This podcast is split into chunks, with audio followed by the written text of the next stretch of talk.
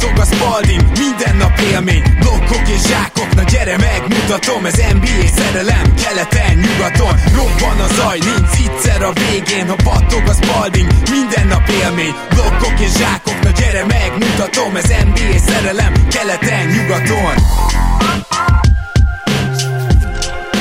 Éj jó! Szép jó napot kívánunk mindenkinek, ez itt a Keleten-nyugaton podcast. A mikrofonok mögött Zukály Zoltán és Rédai Gábor. Szia Zoli! Szia Gábor, sziasztok, örülök, hogy itt lehetek. Bejött a meleg front, meg jött vele a hít is. Ó, igen. Erről most eszembe jut valami, úgyhogy rögtön ezer elnézést, hogy ezzel kezdek, de azt el kell mondanom, hogy képzeljétek el, hogy lett légkondink. Nekünk a lakás ilyen vastag a falu, szóval ezért bekeltük ki ilyen sokáig, és mindig csak akkor ütöttük a fejünket, hogy de jó lenne egy légkondi, amikor már ugye voltak ezek az ilyen júni, júliusok vagy augusztusok, ami egy hónapig rohadt meleg volt, és akkor már mi lakásunk is felmelegedett, de most így időben gondolkoztunk, és ez annak is köszönhető, hogy kedves és lelkes hallgatónk Boros Péter ezzel foglalkozik. Nyilván nem mondhatom itt be az adásba a cég nevét, de keressétek, hogy bátran csak ezt el akarom mondani, hogy nagyon szuper munkát csináltak, odafigyeltek a mi igényeinkre, hogyha valami adódott közben, akkor gyorsan kitaláltak egy jó megoldást, úgyhogy ez egy szuper tapasztalat volt, és akkor mostantól én a Miami Heat ellen úgy védekezek, hogy be tudom kapcsolni végre a légkondit, de a Boston Celticsnek ez nem sikerült, hogy finoman fogalmazzunk, és ide még gyorsan egy másik dolgot is beszúrnék, mert hogy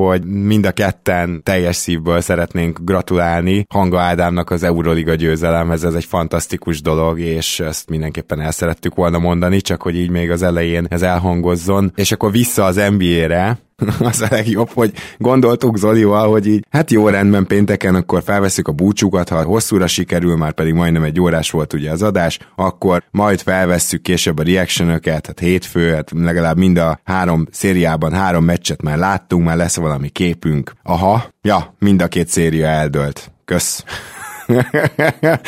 Ez az igazi. Ki gondolta volna ezt a konferencia döntők előtt, és nem tudom, egyetértesz de ha már itt behoztuk a hítet, akkor beszéljünk már erről a szériáról, mert azt gondolom, hogy a, az über brutál meglepetés itt van. Nyilván meglepetés a 3 0 Denveri vezetés is, tehát ez nem kérdés, ez az arány miatt, de azért az igazán über brutál meglepetés a pályahátrányból kezdő Miami Heat elképesztő játéka, és én azt mondanám, hogy egyszerűen nem tudod magad rávenni, hogy ilyen mértékben higgyél a hídben. Biztos vagyok benne, hogy senki, de senki nem mondta azt, hogy ez 3-0 lehet ez a széria. Mert van egy olyan faktor, amíg tudsz benne hinni, hogy Jimmy Butlerrel, aki playoffban hihetetlen kapcsolóval rendelkezik, egy tényleg all-time szintű egyzővel ekkora talentkülönbséget is le lehet dolgozni, és van az a, az a vak hit, ami esetleg azt mondatta volna, hogy nem, hogy le lehet dolgozni a talent hátrányt, hanem hogy, hanem hogy lehetséges az, hogy 3 0 vezet ez a csapat. Tehát én azt gondolom, hogy ez minden szempontból egy bomba meglepetés. Itt kezdeném senki nem számított erre egyik párharcnál se, nem hogy a, nem hogy a Heat Celticsnél, ahol gyakorlatilag szerintem egyöntetően ha nem is mindenki, de a szakírók meg a szurkolók nagy része is szerintem a Celtics-et tartott esélyesebbnek. Egyébként nem akarok ilyen misztikus dolgot csinálni ebből, de hogy nekem nem tudom miért, de van a Spidey sense valamiért azt sugja, hogy valami dráma lesz itt még. Nem tudom megmagyarázni, hogy miért, mert majd erről beszélünk már, hogy a pályán abszolút semmi nem szól emellett, egyik párharcnál sem, de mégis nem tudom, bennem van ez a, ez a gyomorgörcs előre, hogy nem szokott ilyen lenni, hogyha megérezni, hogy valami, valamit lesz. Úgyhogy nagyon-nagyon kíváncsi leszek, hogy hogyan folytatódnak a negyedik mérkőzésekkel ezek a párharcok. Ugye ez jelentette valamit, vagy nem, én egyébként nem hiszek ebbe abszolút, de nem tudom, valamiért ez a megérzésem. Ha már Butlerről beszélünk, ugye még sajnos nincsenek fent a harmadik már a a hozott statisztikái, de nagyon jól játszik Butler, de egyébként az a vicces vagy érdekes, hogy nincs szükség tőle ilyen nagyon-nagyon-nagyon űr teljesítményre. Ma kifejezetten osztogató, osztogató üzemmódban volt ma, szerintem ezt mondhatjuk nyugodtan. Tehát, hogy őt most már... mondhatjuk, igen, és nem kellett tőle extra, és így is agyonverték a, a Celtics-et, amely hát egy teljesen szétesett csapatbenyomását kelt, és ez egy, ez egy nagyon nagy közhely sportban, mert nyilván minden csapat akar mindig, de de itt most tényleg az látszott, hogy, hogy mentálisan teljesen megtörték ezt a csapatot, és ezt én a másik párharcban nem érzem még. Így van. Annak ellenére sem, hogy ugye, ugye 3-0 ott, ott is az eredmény. Így van. De ma a Celtics teljes mértékben egy megtört csapatnak nézett ki, és Mazula lenyilatkozta, hogy ő ilyet mondani, hogy konkrétan hogy úgy érzi, hogy elveszítette a csapatot és az öltözőt. Tehát ha ezt mondod, akkor nincs más választása sem már a vezetődnek, aki ugye ebben az esetben ugye Brad Stevens, hogy kirúgjon még ha nyernek itt mondjuk két meccset most is hatban búcsúznak, akkor is ez... Mm, lehet, hogy Mazula annyira lelkiismeretes, hogy úgy érzi, hogy annyira az ő hibája ez. Na most érted? Amúgy ne haragudj, az, hogy kikapsz a Miami Heat-től, az talán még benne van, hogy így, hogy 0-3-ra állsz, mert nem is, nem is, ahogy te mondtad az elején, Heat Celtics párharcról beszélünk, ez egy Celtics Heat párharc, ezt szerintem itt érdemes hangsúlyozni. Tehát, hogy 0-3-ra állsz. Egyszerűen itt valakinek el kell vinni a felelősséget, mert a tiéd a tehetségesebb csapat, kérdés nélkül. Nem az van, hogy így, jaj, de benéztük Max Trust. Az Gabe Vincent, hát mekkora játékos, hát top 50-es játékos, hogy nem vettük észre. Nem ez történik. Szóval mindjárt kifejtem, hogy mi történik, meg te is, csak hogy azt akarom mondani, hogy itt a tehetségesebb csapatot verik rommá mentálisan. Mert nem verték őket rommá az első két meccsen, a harmadikon igen. igen. De hogy mentálisan viszont rommá verik őket, most már ezt kijelenthetjük így a szériában. És ennek úgy is lesz valamilyen következménye, ennek kell, hogy legyen, hogyha Mazulla lelkiismeretes, lehet, hogy ő ezzel azt mondja, hogy igen, engem itt az első évem után is akár ki kell rúgnotok. Tehát, hogy vagy, vagy, vagy, vagy hogy jobb a váltás. Mert azért az egyzők tudják, még azok is, akik életük első NBA melójában vannak, hogy van olyan, hogy az egyző és a csapat kapcsolata elfárad. Na most ezt általában úgy szoktuk meg, hogy három-négy év alatt. De hogyha ő úgy érzi, hogy ez megtörtént most, akkor szóval nem azt akarom mondani, hogy ez bátor nyilatkozat, ez pont olyan, mint amikor az összödi beszédet ilyen hú de bátornak állítjuk be, hogy ah, ki mondta, hogy izé hazudtak, stb. Értem, csak attól még a tény tény maradt, hogy elvesztette a csapatot, ha ez igaz. De van egy másik tényező is ebben, mégpedig az, hogy a Miami Heat ellen nagyon könnyű valószínűleg elveszteni a csapatot, mert ezek mentálisan olyan szinten vannak ezek a játékosok felkészítve és hogy is mondjam csak, playoff üzemmódba tekerve, hogy azt meccselni egészen elképesztően nehéz lehet. Nem tudom ezzel egyetértesz hogy a Miami Heat ilyetén jellegű kihívást ad inkább az ellenfelének, mint sem az, hogy ó, annyi talent van a Miami-ban, hogy hát nem tudunk mit kezdeni, hát ott mit védjünk. Tehát azért ilyen kihívást nem annyira ad a Miami.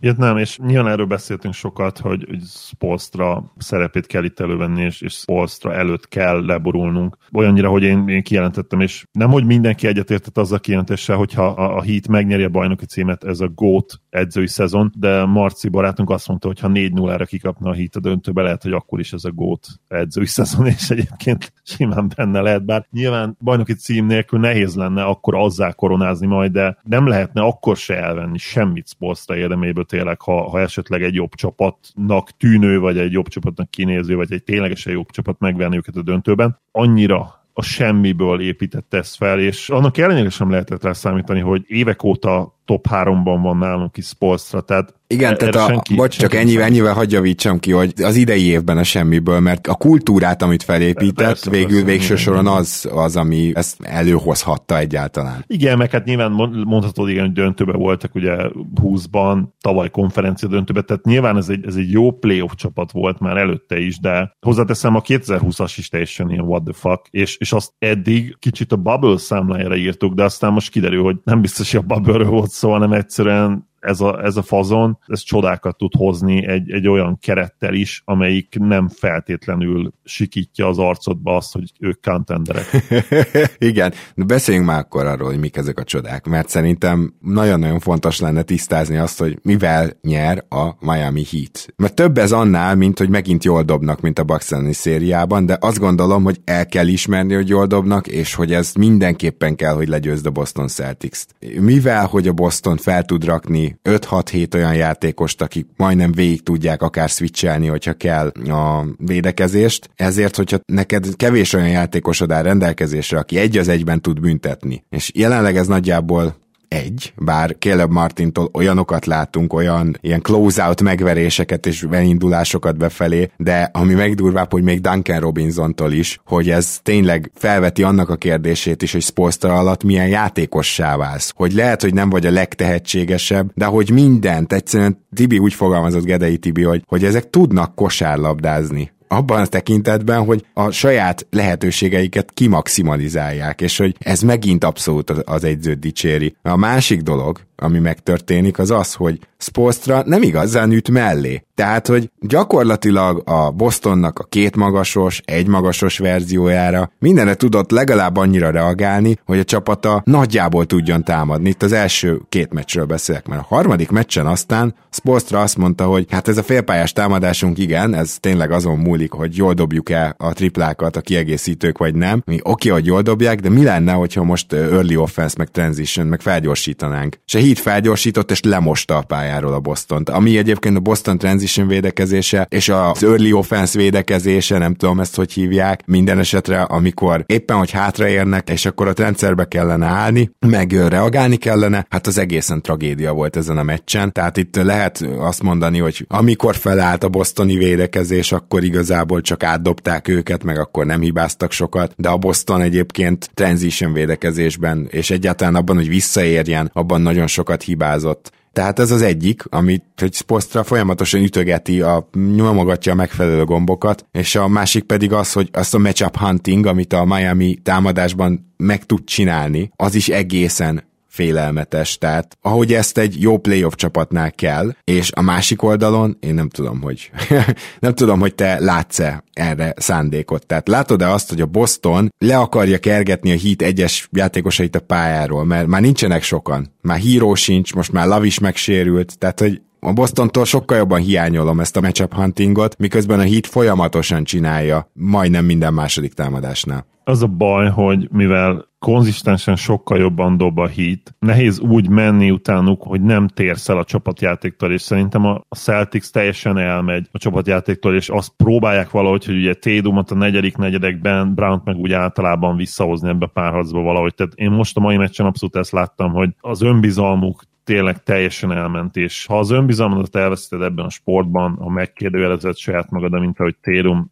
ezt többször megtette ebben a párharcban, és most már Brown is hát teljesen szét van esve. Brown az ő vajkezével, amit ebben a play mutatott eddig, hoz egy 2 per 18 vagy 2 per 20-as tripla sorozatot. Tehát hogy? És nyilván a hit abban zseniális, hogy hogyha például most beszélünk ugye Robinson, hogy, hogy honnan jött megint ez a Robinson. Na ő aztán tényleg a semmiből jött, azt hiszem ebbe egyetértettünk. Hát elfelejtettük, mint NBA játékost, és ilyen rossz szerződésként tekintettünk rá, hihetetlen. Teljesen, teljesen. És most két meccsen előhúzza Spolstra semmiből úgy, hogy... És hát sőt, az egész rájátszásban. Az egész rájátszásban, igen. Hát ugye a New York ellen ugyan játszott egyébként, és mondjuk ha, ha valami, akkor Spolstra abban nagyon jó volt, hogy a New York elleni párharcban ő újra elővette azért őt, és úgymond újra feltalálta, ha ennek így van értelme, és annak ellenére, hogy több meccsen sem dobott jól, a spacing faktor azért nagyon ott volt nála. Tehát ha visszamész, a, azt hiszem a második és a harmadik meccsen, de lehet, hogy az első meccstől kezdve játszott ebbe a párharcban, viszont volt két nagyon rossz meccs, ahol ilyen, az egyik talán ilyen 1 per 8 vagy 1 per 9 dobott a tripla vonalon túlról, de, de menni kellett vele, és valószínűleg ezt láttam meg Spolstra, hogy amíg a csapat triplázásunk jó, addig igenis abban hasznos lehet Robinson, hogy rá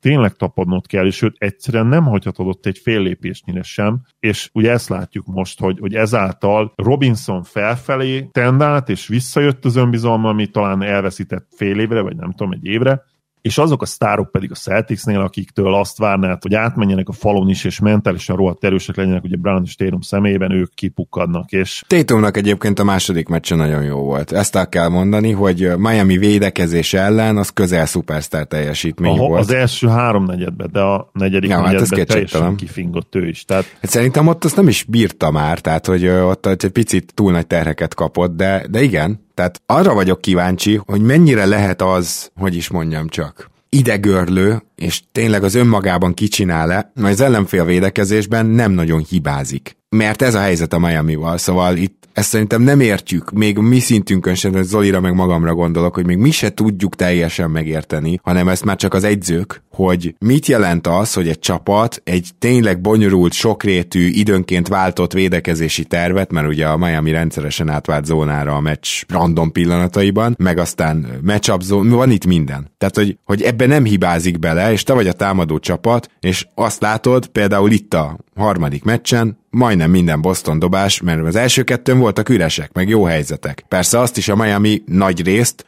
feladta. Tehát a Miami-nál látszott az, hogy kiről segítenek le, és kiről nem. És aztán a harmadik meccsen meg már szinte minden dobás contested volt. Most túlzok, de értitek, tehát, hogy nem hibáznak minden tervet végre tudnak hajtani, és annyira rohadt intelligensek, hogy ez is nem tudom, hogy mennyire lehet felőlő mentálisan, tudod, a támadó csapatnak, akár Brownnak, akár Tatumnak, de akár a többieknek hogy hát ezek mindig ott lesznek. Ketté szakadsz akkor is, vagy hogyha feladtak, akkor nagyjából azért adtak fel, mert relatíve úgy érzik, hogy az, hogy te eldobod a triplát, az még nekik a legjobb kijövetel. Ez is ugye mentálisan kissé megerőltető, mondani se kell.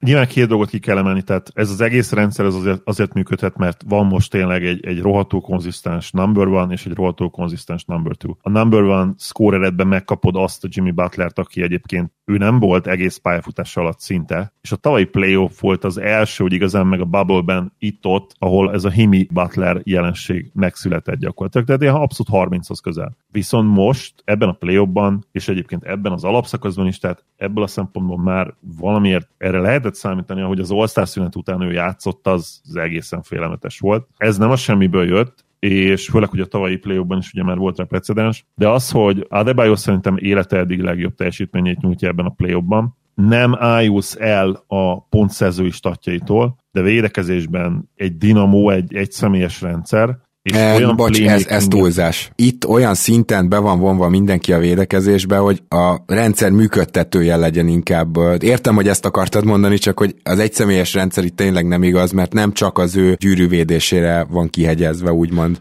Nem, nem is elsősorban gyűrűvédésre gondoltam egyébként, mert Adebayo ebben nem kiemelkedő. Tehát mm. ő simán lehoz három-nulla blokkos meccset egymás után. Amit ő nagyon jól csinál, az az, hogy irányítja hátulról a, a társakat, hogy ki kire váltson, állandóan beszél, és így értettem ezt a rendszert. És még egy fontos dolog, nyilván a hitnek amúgy is nyilván egy, egy nagyon jól edzett csapat, ugye ez a well, well coached, uh-huh.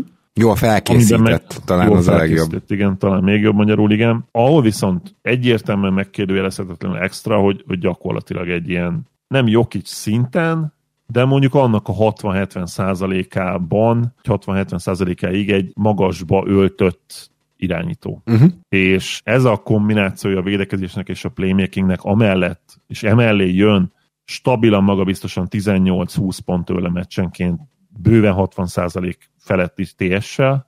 Ez a kettő, Butler és ő, hogy ennyire konzisztensek ebben a play azért lehetővé teszi azt a rendszer számára, hogy, hogy működjön rendszerként. Ha ők nem lennének ezek az egyéni játékosok, akkor dobhatnának jól a hit játékosai, nem, lá, nem állnának 3-0-ra. Így van, így van. Tehát azért azt el kell mondani, hogy nyilván azon kívül, hogy az inkább nagybetűs csapatként érvényesül a hit, és egyértelműen talent hátrányból nyer háromból legalább két alkalommal, azért ami talent van, azt maximalizálni kell ehhez. Tehát, hogy ami talent mégiscsak ott van, azt maximalizálni kell, és ez, amit mondtál, Adabolyó playmakingje, ugye? Erre nagyon szép playek vannak. A második meccset néztem úgy, hogy Gedei Tibivel telefonon, és ő meg így mondta a playeket, hihetetlen élmény volt, egyszer ezt majd megcsináljuk valamilyen közvetítés során, mert ezt nektek is hallanotok kell, kedves hallgatók, de hogy van az a play, amikor Adebayo a bal 45-nél, de nem kinn a triplán, hanem kicsit beljebb áll, és körülöttem egy gyakorlatilag az akció, és akkor bent a palánk alatt van egy üres elzárás, és abból Robinson ki tud jönni triplára, de Robinson le tud válni, tehát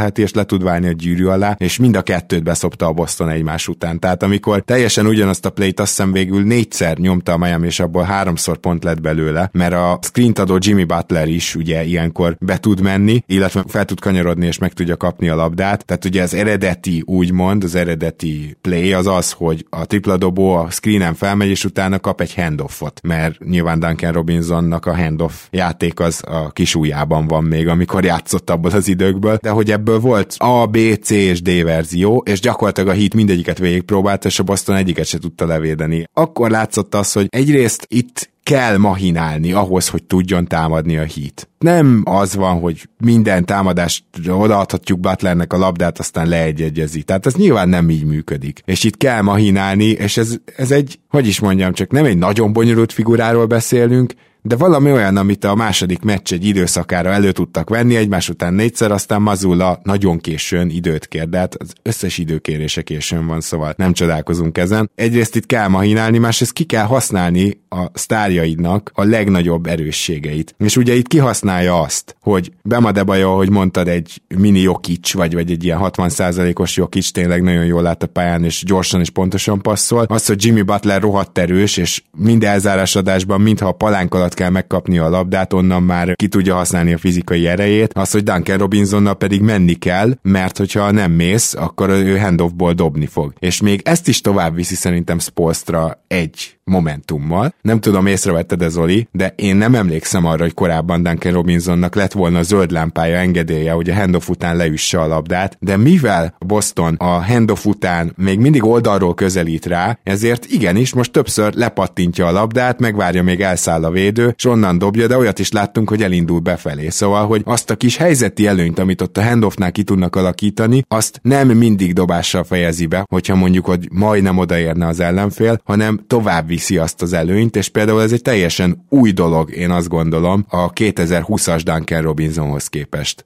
arra leszek nagyon-nagyon kíváncsi, hogy minden egyetértek egyébként, amit mondtál, tehát szerintem nagyon jól összegezted, nincs sok hozzáfűzni való ehhez, viszont van egy dolog, ami nekem nem tetszett a hittel kapcsolatban, az az, hogy, hogy mennyire átestek meg kicsit a ló túloldalára az ellenfélzékelásával. Reakcióval tudom a Horford időkérés dologra például ugye Jimmy-től, de szerintem kicsit veszélyes játszani egy egyértelműen jobb kerettel rendelkező csapattal. Tehát uh-huh. én mhm. arra leszek nagyon-nagyon kíváncsi, hogy a Celtics a következő meccsen ezt még fel tudja használni arra, hogy, hogy ők mentálisan tényleg végre úgy jöjjenek ki egy meccs, hogy na most akkor én tényleg idézőjelben megölöm az ellenfelet. Tehát utálom ezeket a közhelyeket, mert ugye magyar focin felnövő szurkolóként mindenhol lesz hallott, hogy hát nem akartak meg, nem, nem, nem futottak meg mindent el tudok nézni, csak azt, ha nem jön az akarás, ja, ja, ja, ja. rohadt nagy szurkolói lózunk és közhely, de itt egyértelműen azt láttad, tényleg azt láttad ezen a meccsen, ha figyelted a Celtics játékosok testbeszédét,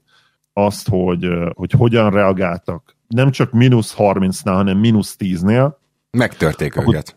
Abszolút megtörve, igen, tehát, és ez lesz számomra nagyon-nagyon érdekes kérdés, még ha le is futott a párharc, de azt akarom látni a Celtics-től, hogy a következő meccsre tényleg úgy jönnek ki, hogy a saját halandóságukat úgymond átbeszélték, tudják, hogy igen, mi valóban megtörtünk egy kicsit, de de nem, na hát pedig ez nem, nem fog így megtörténni, ahogy, ahogy ők ezt. Mi nem hagyjuk, hogy velünk ezt csinálják, és abszolút ott van bennük a talent, és abszolút ott van bennük lehetősége annak, hogy egy meccset magabiztosan megjelennek, valahogy egy meccset, és minden ezzel indulna. És ezért leszek nagyon kíváncsi a, a negyedik mérkőzésre, és megyünk át a másik páratra, kicsit ugyanezt érzem a, a, ott is egyébként, nem ilyen szinten azért hozzáteszem. Igen, igen, igen. Csak egy nagyon rövid gondolat a celtics kapcsolatban. Nyilvánvalóan képesek ennél jobban érvényesíteni a saját talentjüket, ez az, ami nem történik meg. Ehhez azonban biztos, hogy több matchup huntingra lesz szükség, tehát a Miami-ban vannak pályán nem annyira erős védők, és ezt akartam még kiemelni, hogy milyen durva az, hogy Derek White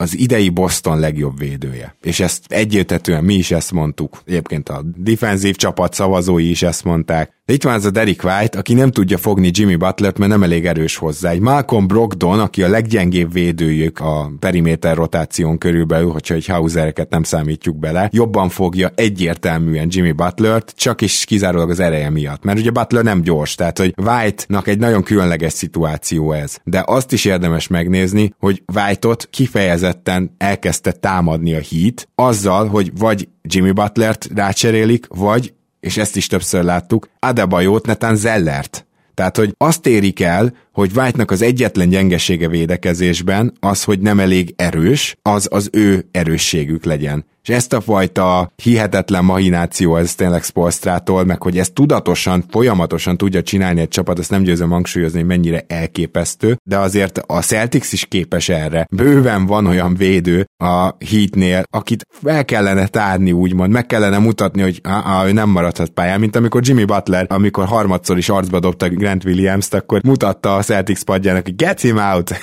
hozzátok már le, hihetetlen jelenet volt. Na, ezt miért csak a Heatnél vannak ilyen jelenetek, hogy, hogy így egy picit reflektáljak arra is, amit mondtál a szájolással kapcsolatban. Hát azért, mert csak ők csinálnak ilyen matchup huntingokat, úgyhogy erre csak annyit tudok mondani, hogy jobb munkát is kell végeznie Mazullának ahhoz, hogy itt megmutathassa a Boston, hogy igenis ők a tehetséges csapat. De igen, menjünk át a másik párharcra is, mert a másik párharc is 3 0 áll, és nem tudom, hogy hogy vagy vele Zoli, de nekem a legdurvább és legsokkolóbb ebben a párharcban az, hogy tulajdonképpen legalább másfél meccsig mondhatjuk, hogy működött az, amikor Darwin Ham végül kisebb ember, tehát ilyen, ilyen erősebb hármas, négyest, vagy tényleg egy ilyen atletikusabb, erősebb embert rakott Jokicsra, és Davis pedig bement mögéjük takarítani a palánk alatt. Tehát én azt kell, hogy mondjam, hogy tényleg volt egy ilyen narratíva, és mindenki erről beszélt, hogy jaj, hát az első negyed végén megtalálták a receptet, Ja, amúgy megtalálták, csak így is kikaptak. Tehát, hogy nem, nem az történt, hogy az nem működött. Az egész második meccsen marha jól levédekezték vele a Denvert. És így is kikaptak. Hát végső soron nem arról van itt szó, hogy a Lakers nem tud támadni, bármint playoff szinten eléggé nem tud támadni, és ez most végül kijön.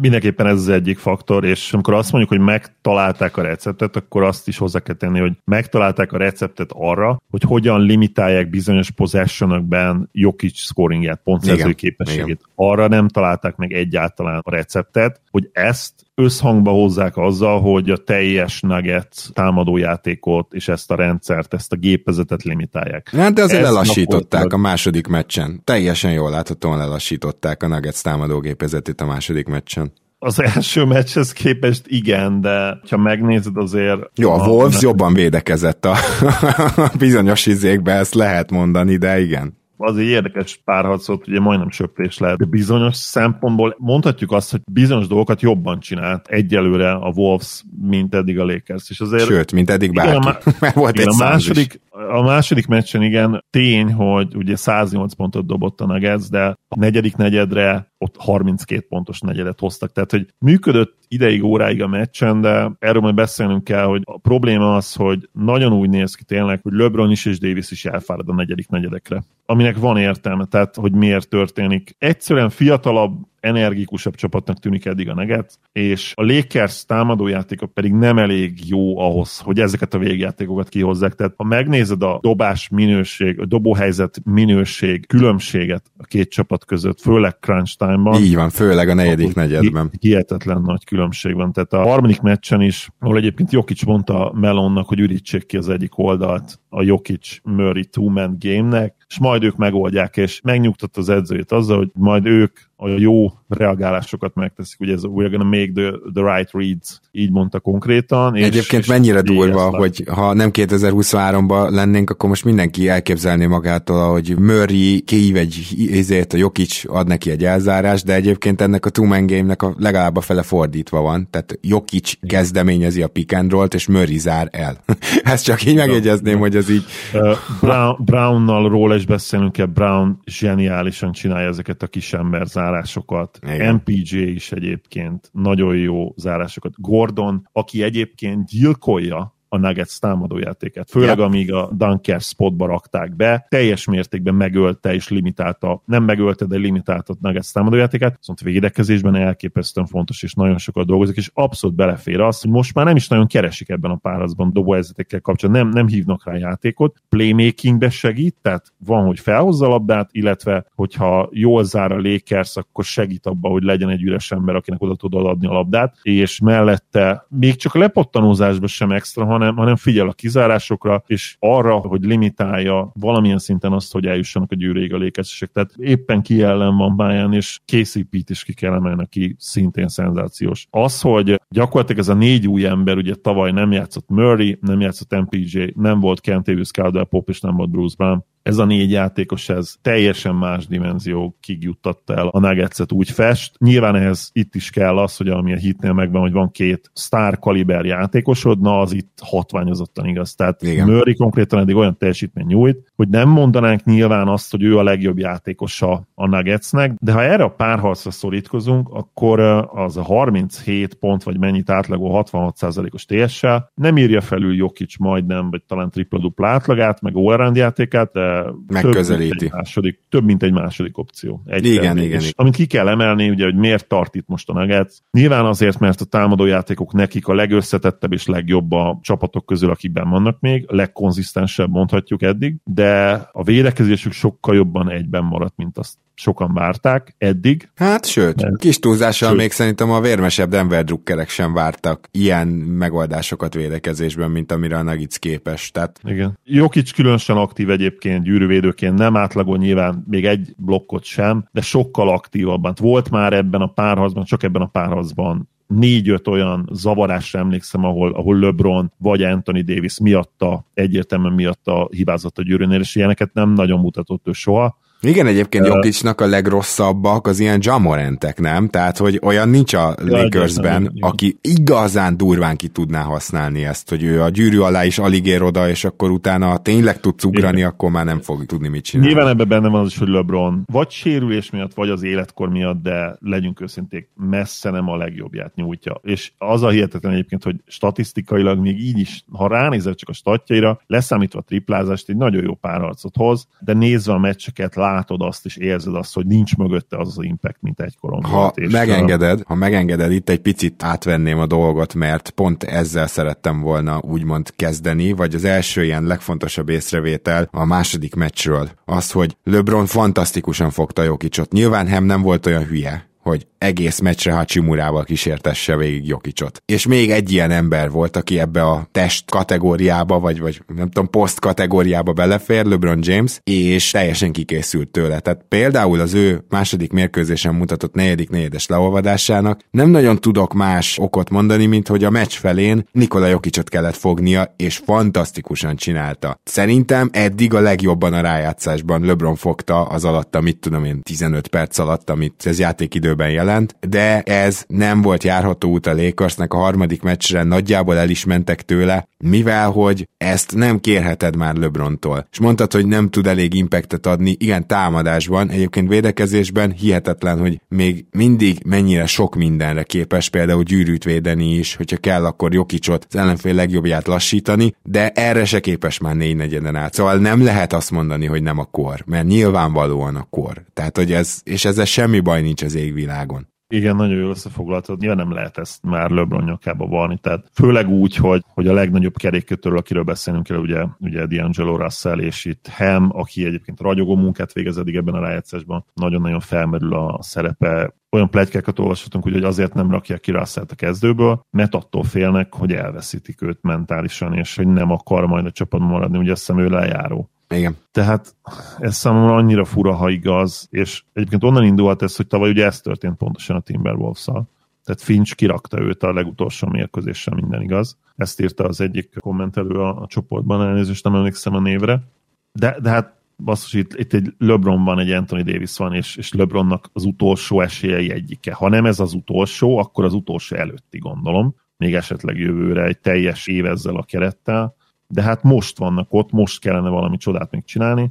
Nem, nem faktorálhatod ezt be, hogy, hogy egy D'Angelo Russellnek. Mit ér ez egy D'Angelo Russell? Hát annyira kilóg, annyira ő ez az odd man out mind a két oldalon, a pálya mindkét oldalon. Tehát támadásban nem tudja támadni a gyűrűt, jó shooter, de nem az a shooter, aki azért bevág 8 triplát, akitől félnet kell, hogy ő majd eldönt egy meccset egymaga. Teljes mértékben megkönnyíti a Nuggets game planningjét, és őszintén már nem kellene rotációban sem lennie, de nem hogy rotációban, hanem még kezdett a harmadik meccsen is úgy, hogy mindenki azt mondta az első kettő után, hogyha valahol javulhatna Lakers strukturálisan, akkor az ez lenne, hogy nem csak strukturálisan, hanem hmm. minden szempontból. Picit hagy védjem meg Darwin Hemet, bár nagyon nem, tehát nagyrészt egyetértek, de nagyon nehéz az, hogy D'Angelo Russell egy egyirányú játékos, támadójátékos, és abban besül, Viszont, hogyha meg Schrödert agyon játszatod, meg a támadó játékodat ölöd meg, viszont azért itt most muszáj Schröderről egy pici dicséretet zengenem. Amit ebben a playoffban Schröder védekezésben csinál, ugye láttuk őt már egy ilyen fél szezonban, vagy egy szezonban az OKC-ben nagyon jól védekezni. Szerintem ez annál is jobb. Tehát, hogy az a helyzet, hogy ebben a rájátszásban Schröder simán feliratkozott nálam a top 100, de lehet, hogy inkább a top 50 védő közé. Fantasztikus. Murrayt is az egyetlen ember, akinek van esélye off the ball tényleg Dinájt védeni Murray ellen, úgyhogy ne nagyon jusson el hozzá a labda, vagy csak nehezen, az Söder, az egész, az egész Lakersből, tehát ezt még Vanderbilt sem tudja úgy megcsinálni. És hogy ezt miért mondom? Azért, mert Vanderbilt és Söder mind a kettő olyan játékos, aki támadásban a spacinget kicsinálja és nem nagyon fér bele. Tehát, hogy azért én mondtam ezt a rájátszás előtt is, és most nem akarok itt én megmondtamozni, mert a Lakers konferencia döntőbe jutott, tehát ez abszolút egy siker ilyen szempontból, hát honnan? Tehát ki mondta, bárki kirölgött volna decemberben, hogyha valaki ezt mondja, nem? Tehát ugyan már. De azért összességében mégis az jön ki, hogy itt így van játékosok vannak. Van Debilt és Schröder jelenleg egy csak védekező játékos, D'Angelo Russell ezen a szinten már csak támadó játékos, és nem tudsz egyszerűen öt darab de még négy darab two játékos sem nagyon kirakni a pályára. Szóval ennyiben védeném meg Darwin Hamet.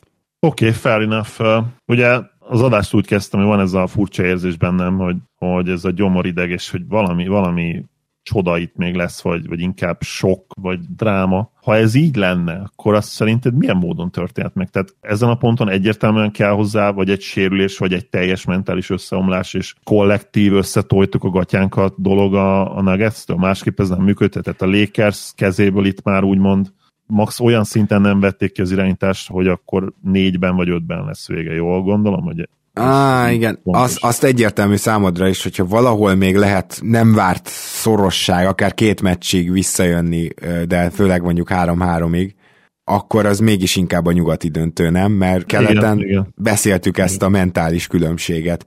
Itt azért a Lakers nem esett össze. Itt azért nem a Lakersben teljesen, igen, igen. azt érzed, hogy igen, jobb a másik csapat, de egyébként közel vannak, egyébként pici szerencsével azért az állhatnak kettő egyre. Egyébként a, a harmadik meccsen azért kapott egy elég komoly pályát a Lakers, legyünk köszönjük. Hú, tehát, igen. Tehát itt ez is felmerülhet, hogy most nem akarok nyilván bírózni, de... De, de eddig nem is az, bíroztunk, kibírtuk. És nem is bíroztunk, de, de Jokic, tehát hogy visszanézed a faltot, Foster visszanézed a faltot, és valamit találni akar, tehát kontakt, lábnál kontakt. Mi az anyád van? Hát ez az incidental kontaktnak a, az arany esete, vagy szabálya. Ez van mellette a szótárban, igen, ez, ez a kis jelenet. Ez, hogy az anyádba nem változtatod meg ezt a döntést? Hát igen, Mind, ahogy mondtad. Lehet, de... Találni akart valamit, de... Abszolút, tehát ez, ez egy nevetséges, tehát ez szabálykönyv szerint sem falt az, ami, amit láttak. Ez nem falt. Igen, de azért szóval összességében én azt gondolom, hogy a Lakers-t a gyűrűtámadó agresszivitása miatt támogatják jobban, és nem a, a nagy piaci helyzete, vagy nem tudom mi miatt. Meg nyilván, hogy van két sztár, aki kap sztárkólokat, de hogy én itt nem látok ilyen összeesküvés elméletre alapot, úgymond ebben a szezonban, tehát tényleg erre alapul a játékuk, de előfordul, amikor tényleg ez átmegy túlzásba, és például ez a harmadik meccs ilyen volt. A Golden State ellen is volt egy ilyen meccs, ahol meg kellett állapítanom, hogy igen, itt azért már túlon túl a Lakersnek fújtak, és ezt mindig el szoktam mondani, hogy szerintem a legnagyobb példája ennek mindig az, amit James és Davis megengedhet magának védekezésben. Mert én ott látom elsősorban ezt a jelenséget. De például ezen a meccsen végül is az ő védekezésüket szerintem jól fújták, tehát megkapták a faltokat. Itt most kifejezetten, amikor a Lakers támadt, akkor volt egy picit ez fura. Na de ezzel is azt akartad mondani, hogy mondjuk azt, hogy a büntetőkre továbbra is számíthat a Lakers. Vannak olyan dolgok, amire továbbra is számíthat, nem kell itt újra kitalálni mindent. Így van. Biztos, hogy kell segítség a nuggets de, de ha valahol lehet még dráma, akkor szerintem az ez a párharc, vagy inkább ez a párharc. Bár a talent különbség az meg nyilván a másik párharcban jelentősebb. Hát de, sőt, de ott hát meg, ott fordított sőt, a talent. Sőt, ott fordított. Igen, igen tehát, tehát, hogy teljesen fordított. Nyilván nem valószínű, hogy, hogy a 149-0 az változni fog, de nem tudom, még mindig, mindig ez a ide tudok kiukadni, hogy valamire arra számítok, hogy, vagy azt érzem, hogy lesz még valami dráma. Meglátjuk. Csinálnál-e bármit másképp, ami így ordít számodra a Lakers helyében, vagy a Denver helyében? Russell nyilván kiraknám Igen. a rotációból. De Lonnie és Walker is inkább, nem? Tehát akkor De, abszolút. Walker jobban játszik eddig, mint Russell, egyértelműen jobban ja. játszik. Reevesnek talán még nagyobb szerepet adni, aki, tehát szerintem eddig a Lakers legjobb játékos, ez nem hiszem, hogy túlzás kijelenteni. Azért az, mert védekezésben olyan szinten átmennek most rajta, tehát itt a, ezek a magas atletikus vingek, akik a Denvernél vannak, például Bruce Brown ellen is totálisan esélytelen. Úgyhogy szerintem de túlzás, de ezért, nem azért, mert támadásban ne lenne ő a legjobb hmm. kezdeményezőjük.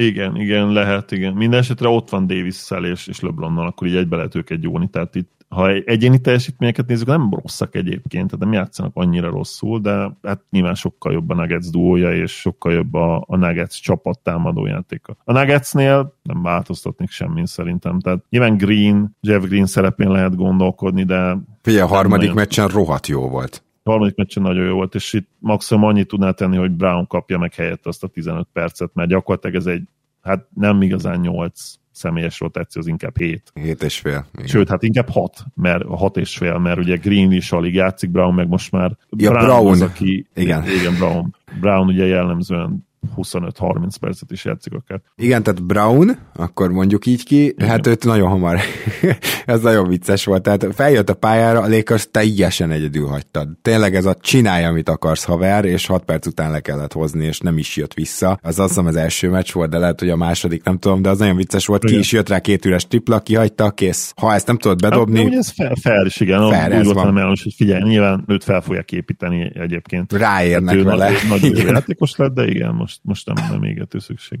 És amúgy tényleg, tehát én is akkor hagynám fel, ha az első kettőből bedob egyet. Ja. Ha kiadja mind a kettőt, akkor nem, mert akkor ez egy taktikai pont. Utána mert nyilván úgy, úgy van vele egy fiatal játékos, egy, egy újonc basszus, hogy úgy kihagytam az első kettőt, ezt most nem muszáj bedobni. Igen, illetve nyilván azért értem, hogy védekezésben van, nála talán, de ezen a szinten az ő védekezését azért még ki lehet használni. Én még csak annyi, hogy egy picit, amit máshogy csinálnék a Lakersnél, az az, hogy teljesen egyértelműen folytatnám ezt a tendenciát, hogy Hachimura egyre többet játszon, de hogy így akár Lonnie Walker, de még Troy Brown is, tehát hogy ami a Warriors ellen működött a sok törpével, itt pedig muszáj, hogy egy picit atletikusabbak és magasabbak legyenek, mert ebben fölülmúlja őket a Denver. És ezt nem nagyon engedhetnék meg maguknak igazából. Én azt hiszem, hogy ez biztosan segítene. Nyilván egyikünk se vár Lakers továbbjutást innen már, de én is azt mondom, hogy ha van a, nem is a csodára, csak hogy egyáltalán még egy picit, egy pillanatra szoros legyen valamelyik párharc, akkor itt van rá több esély, de gyakorlatilag ez a két párharc eldőlt, és valószínűleg a következő adásunkban két búcsúval jövünk, és az azt követő adásunkban pedig beharangozzuk a nagy döntőt, aminek a két részvevőjét 99,9% biztonsággal tudjuk ebbe a pillanatba. Igen, sokkal nagyobb esély van erre, mint, mint arra, hogy ilyen különleges képességeim vannak, és tényleg ráéreztem valamire, meglátjuk. Ja, ja. Köszi szépen, hogy ma is itt voltál, Zoli. Örülök, hogy itt lettem. Szia Gábor, sziasztok! Kedves hallgatók, köszönjük, hogy velünk tartotok azt is, hogyha támogattok minket, és reméljük, hogy ez az adás is tetszett nektek. Hát nyilván nekünk egy kicsit kényelmetlen, hogy most úgy reagálunk, hogy már véget ért gyakorlatilag mindkét párac ki a franc számított erre, úgyhogy ezért elnézéseteket kérjük, de azért ettől függetlenül remélem megéri velünk tartani, és tegyetek így a jövőben is. Minden jót kívánunk, sziasztok!